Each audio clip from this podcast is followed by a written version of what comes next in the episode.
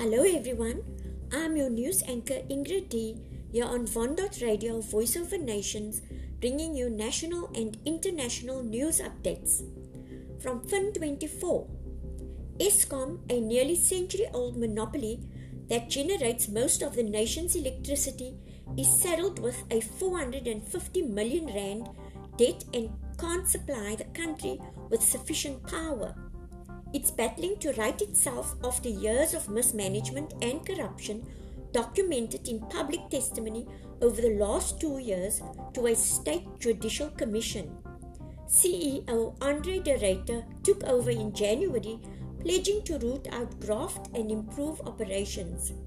Oberholzer, a former employee of Stefanuti Stocks, signed a submission to Eskom's Investment and Finance Committee recommending an increase in a contract with the construction firm Kassem found.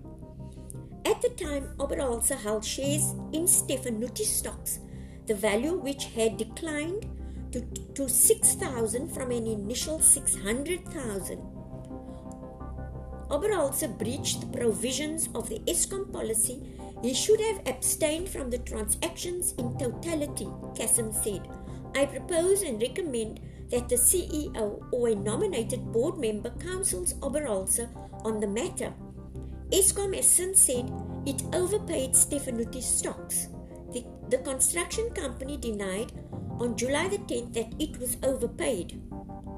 On another matter, Kassem said that if a forty-two million rand payment Oberholzer promoted or authorized to construction company Aving had not already been the subject of litigation between the two firms, there is no reason why the issue cannot be the subject matter of a disciplinary hearing. Chettyar last year made a submission to the State Graft Commission about the procedures followed in authorizing that payment, which has yet to be made after the Commission recommended it to be held back.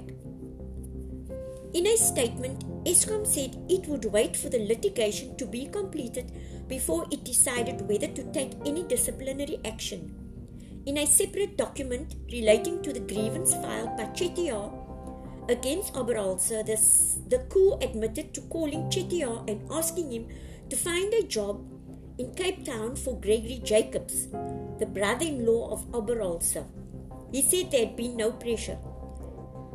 Chettyar, who declined to comment, has since faced an internal disciplinary procedure initiated by Oberholzer over the allegations he made, and documents show that he has been moved to a training job in human resources against his will.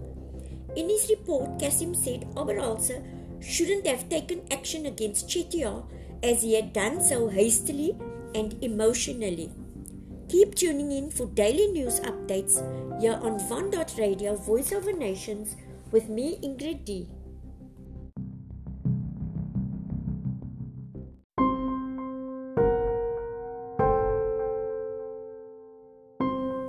Hello everyone, I'm your news anchor Ingrid D here on Von Dot Radio, Voice over Nations, bringing you national and international news updates. News twenty-four, Cabinet Reshuffle Rumours by Paddy Harper. Persistent rumours of a cabinet reshuffle may be jumping the gun, but they do reflect the political realignment taking place within the A N C. President Cyril Ramaphosa has allegedly fallen out with some ministers over the enforcement of regulations banning alcohol and tobacco products. Renewed rumours of a mass cabinet reshuffle by President Ramaphosa are unlikely to translate into changes in his executive any time in the near future, but they do reflect the political realignment taking place within the A N C ahead of its next leadership conference. Last week, an unsourced list of names of cabinet ministers said to be moved by Ramaphosa appeared on social media with the big three: Health Minister Zweli Mkhize, Police Minister Beki Cele and Cooperative Governance and Traditional Affairs Minister Nkosana Dlamini Zuma, among those named for removal from office. According to a subsequent report in the Sunday Independent, Cele, Mkhize and Dlamini Zuma were to be reshuffled after falling out with the President over the enforcement of regulations banning alcohol and tobacco products. Another target, according to the report, was Water and Sanitation Minister Lindiwe Sisulu, whose name was also raised in rumours of a cabinet reshuffle last year. An A N C National Executive Committee member told the Mail and Guardian this week that it was very unlikely that the president would make changes to his cabinet at this point in time. A second senior A N C member said that although the list was likely to be fake and generated by a faction in the party, the talk of a movement for Sisulu persisted. Something will happen, but not now, and not with all the names on that list. Keep tuning in for daily news updates here on Von Dot Radio, Voice over Nations, with me, Ingrid D.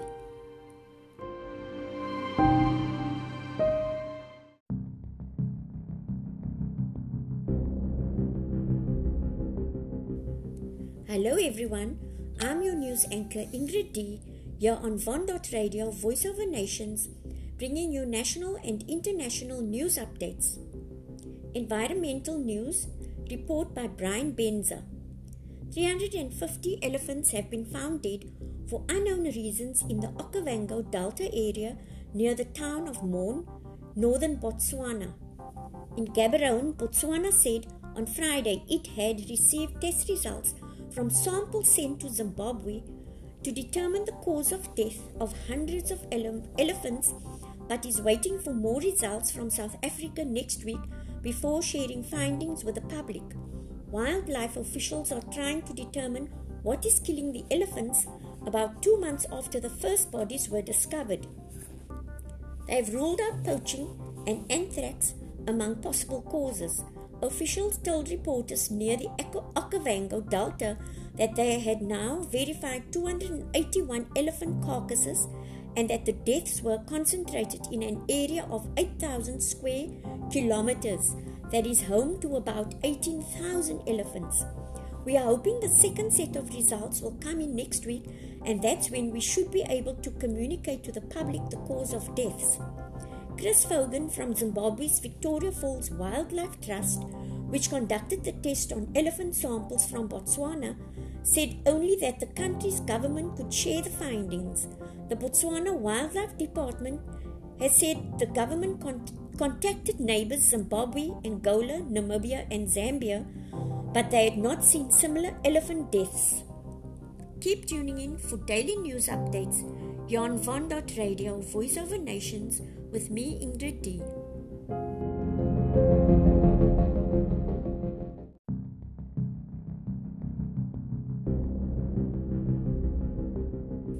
Hello everyone, I'm your news anchor Ingrid D.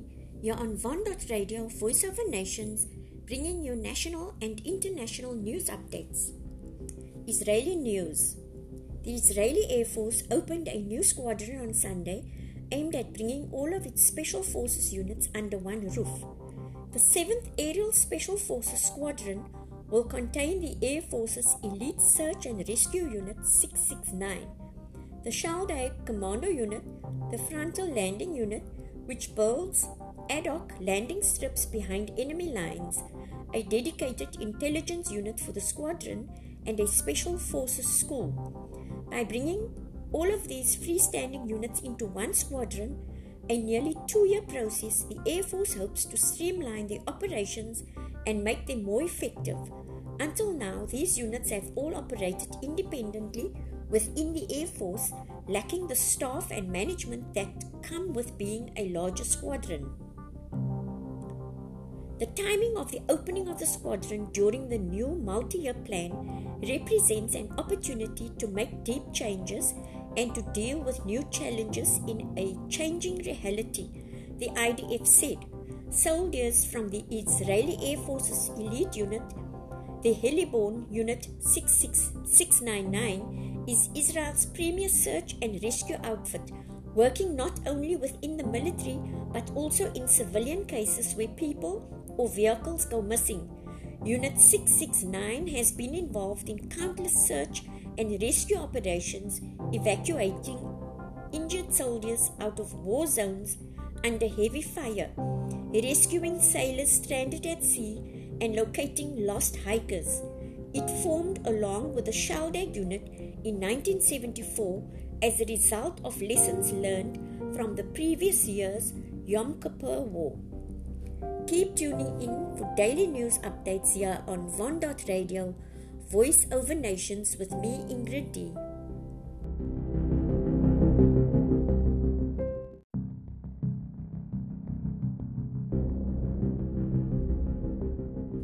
Hello everyone, I'm your news anchor Ingrid D here on Von Dot Radio, Voice over Nations, bringing you national and international news updates.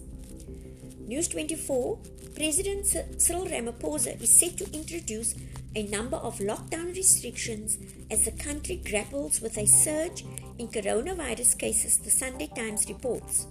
The reintroduction of restrictions comes after a meeting of the National Coronavirus Command Council, N C C C, and the Cabinet, as well as a number of con- consultations with top scientific advisors.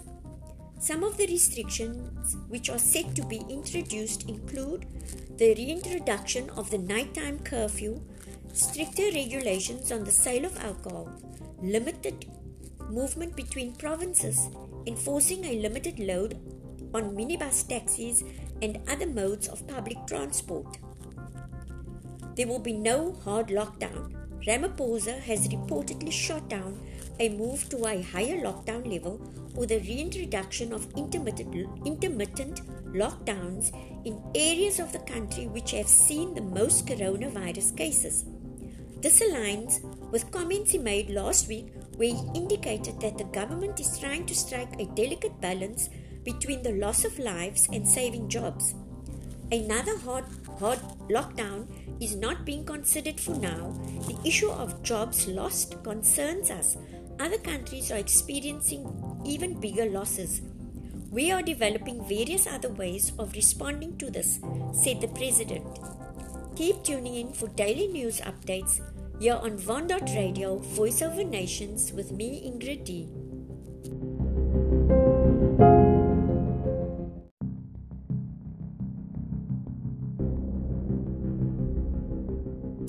Hello everyone, I'm your news anchor Ingrid D. You're on Von Dot Radio, Voice over Nations, bringing you national and international news updates. London with C N N News. The Director General of the World Health Organization has condemned a lack of leadership in fighting the coronavirus pandemic and made an emotional plea for global unity, as cases soar in multiple countries and the world struggles to contain the devastating virus more than six months after it was first identified. The greatest threat we face now is not the virus itself, Tedros Adhanom said in a passionate speech in Geneva on Thursday. Rather, it's the lack of leadership and solidarity in the global and national levels. This is a tragedy that is forcing us to miss many of our friends, losing many lives. How is it difficult for humans to unite to fight a common enemy that's killing people indiscriminately? Tedros asked during his plea, made during a W H O meeting. Are we unable to distinguish or identify the common enemy? Can't we find that the divisions or the cracks between us actually, actually are the advantage for the virus? He urged a coming together, telling attendees COVID nineteen is a test of global solidarity and global leadership. Keep tuning in for daily news updates here on Von Dot Radio, Voice over Nations with me, Ingrid D.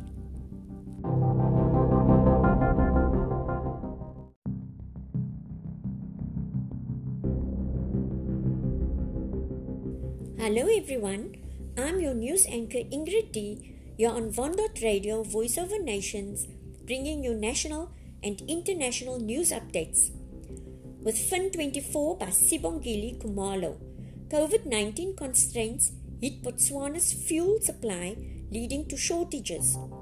The COVID nineteen lockdown, which has seen local fuel refineries reduce output, has led to shortages in neighbouring Botswana, which has not been able to receive normal deliveries since the easing of the national shutdown.